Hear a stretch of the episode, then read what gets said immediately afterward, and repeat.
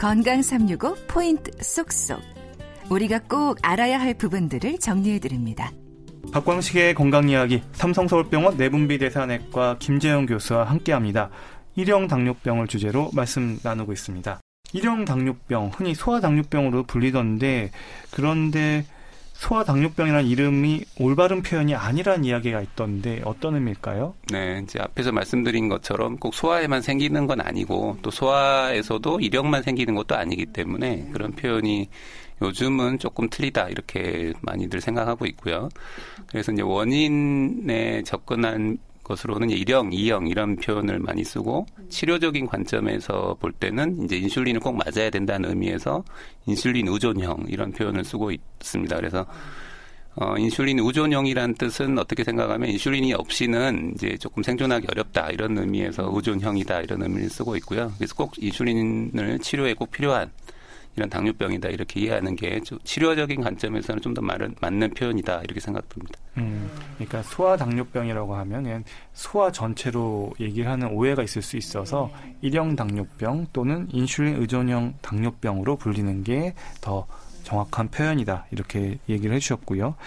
그러면 이형 당뇨병하고 일형 당뇨병 숫자로 설명이 되긴 했지만 이 차이에 대해서도 한 번 더 짚어주시죠.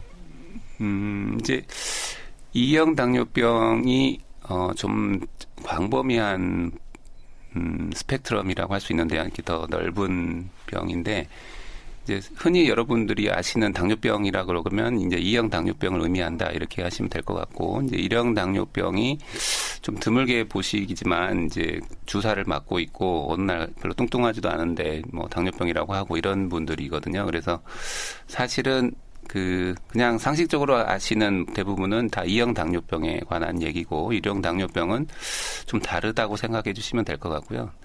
어 대개는 약간의 배려나 조금 뭐 나중에 여러 얘기가 나오겠지만 조금 어 되게 이제 저 제 표현은 안경을 쓰는다고 표현 드리는데 좀 눈이 나쁘면 뭐 안경 쓰면 또 일반인처럼 다 정상적으로 할 수 있으니까 그런 정도의 배려만 좀 이해해주면 병에 대해서 이해해주면 충분히 뭐 사회에 지내는데 문제가 없는 병이라 이렇게 생각합니다.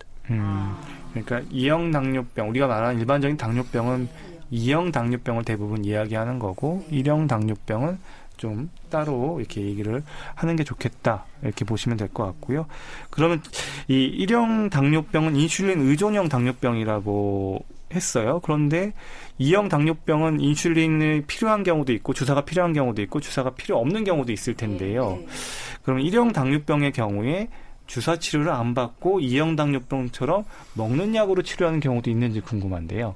어, 아주 없지는 않습니다. 사실은 이제 저희가 허니문이라는 표현을 쓰기도 하는데요. 이제 병, 한 사람의 병의 경, 경과를 볼 때는 짧은 시기에 주사를 끊어지는 시기도 일시적으로 오기도 합니다. 근데 이제 흔하지는 않고, 어, 그게 또 아주 오래 가지도 않고요. 그러니까 이제 표현을 빌리자면, 그 이제 처음에 병, 병이 발병할 때는 어, 외부에서 온 스트레스 때문에 본인이 갖고 있던 기능보다도 더 급격하게 떨어져 있던 시기가 있을 수 있고요. 그럴 때는 어, 인슐린 주사를 맞고 나면 본인 췌장의 기능이 조금 더 살아나는 경우가 있습니다. 그럴 때 다시 이제 주사가 끊어지기도 하고 하지만 원인은 계속 자기 췌장의 기능을 망가뜨리는 게 자가 면역으로 있기 때문에 시간이 지나다 보면 결국은 인슐린 맞게 되는 경우가 많고요. 또 이제 이형 당뇨도 사실은 한 사람한테서 길게 본다 그러면 자동차의 엔진 기능이 점점 점점 나빠지게 되긴 합니다. 노화 과정도 있을 수 있고 나빠지는 속도의 차이다 이렇게 이해하시면 되고 어떤 분은 돌아가실 때까지도 문제가 없을 수 있고 주사 맞을 때까지 어떤 분은 이제 병이 오래되면서 주사가 꼭 필요하게 되는 의존형으로 바뀌는 거죠. 저희가 우리나라에서는 1.5형 이런 표현도 많이 쓰는데 2형 치고는 조금 경과가 빨리 진행해서 주사를 꼭 맞게 되는 그러면 사실은 상당수의 2형 당뇨 분들도 1형 당뇨처럼 인슐린 의존형으로 바뀌게 됩니다. 오래되면. 어, 특히 이제 국내에서는 인슐린 주사에 대해서 굉장히 거부감들이 좀 큰 편입니다. 그게 여러 가지 문제가 섞여 있는데요. 우선은 사회 주위에서 보는 눈에 대한 약간 어 거부감, 시선, 시선 뭐 이런 게 좀 있을 수도 있고요. 두 번째는 어 실제로 국내에서 이렇게 인슐린 주사를 맞는다는 게 굉장히 여러 교육을 받고 이제 전문가가 돼야 되거든요. 본인 스스로가 인슐린 주사의 용량은 어, 본인이 스스로 사실은 관리를 해야 되는 면이 굉장히 큽니다. 그래서 거기까지 교육을 해서 전문가가 될 때까지의 국가가 서포트하는 부분이 사실은 아직은 시스템적으로 부족하다. 이렇게 생각할 수 있고요. 왜냐하면 교육 부분에 대해서는 전혀 뭐 보험을 해준다거나 그러니까 또 병원에서 그런 프로그램이 아주 활성화되어 있지 않는 경우가 많습니다. 그래서 외국에 비하면 이형 당뇨에서 주사를 맞고 있는 비율이 어, 한 3분의 1? 일본이나 유럽의 3분의 1 정도밖에 안 되고요. 또 그런 문제가 약간 엮여서 일형 당뇨에서도 주사 맞는 거를 이제 횟수를 여러 번 할수록 더 유리한데 자꾸 횟수를 줄이려는 치료로 가고 있는 것과 연관 지어진다 이렇게 생각이 듭니다. 그러니까 선생님도 권할 때 자꾸 이제 한 번만 주사 맞거나 두 번만 맞거나 이런 치료를 권하게 되고 또 그 치료를 받는 분들도 어떻게 하면 내가 점심 때 주사를 안 맞아 볼까 이런 고민을 하거든요. 근데 그게 상당히 시스템적인 문제도 섞여 있다. 음. 특히 이제 교육이나 이런 데 배려가 좀 부족하다 이렇게 음. 말씀드리고 싶습니다. 그러니까 소아에서 일형 당뇨병을 앓는 경우에 점심시간에 그런 인슐린 주사를 맞는 어떤 이럴 때 불편함이 있다는 이야기신데요. 그게 주로 환자분들이나 보호자분들은 어떻게 그 불편을 호소하시나요?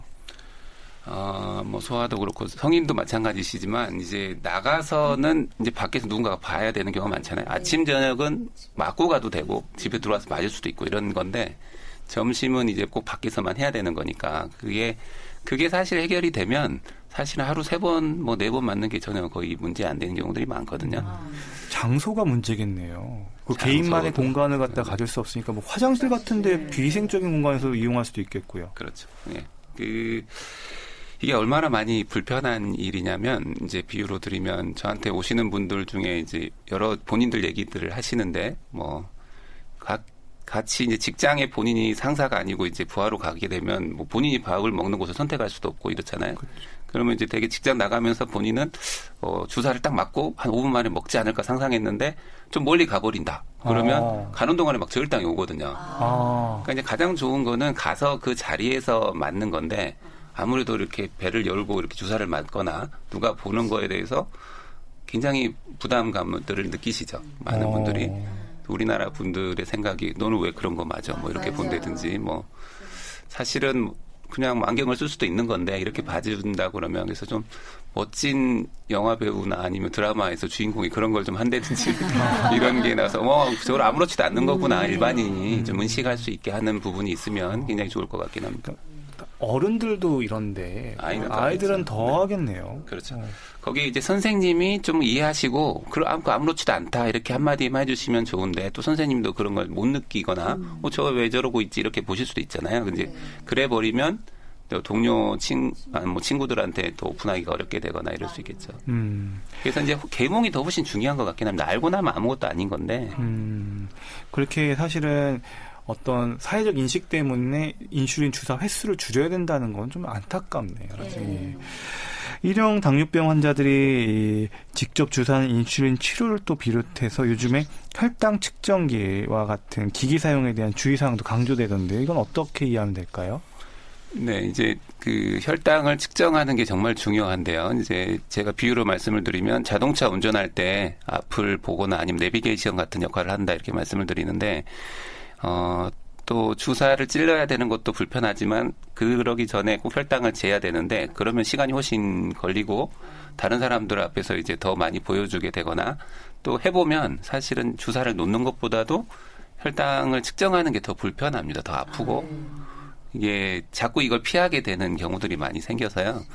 이걸 이제 많이 하면 할수록 데이터가 좋은 거는 많이 알려져 있는데 어, 제대로 쓰지 못하게 되면 예를 들면 값이 틀리게 나올 수도 있고 아, 네. 뭐또 란셋이라 그래서 주사를 찌를 때 쓰는 침인데 그걸 뭐 반복 사용하시는 분들도 있거든요.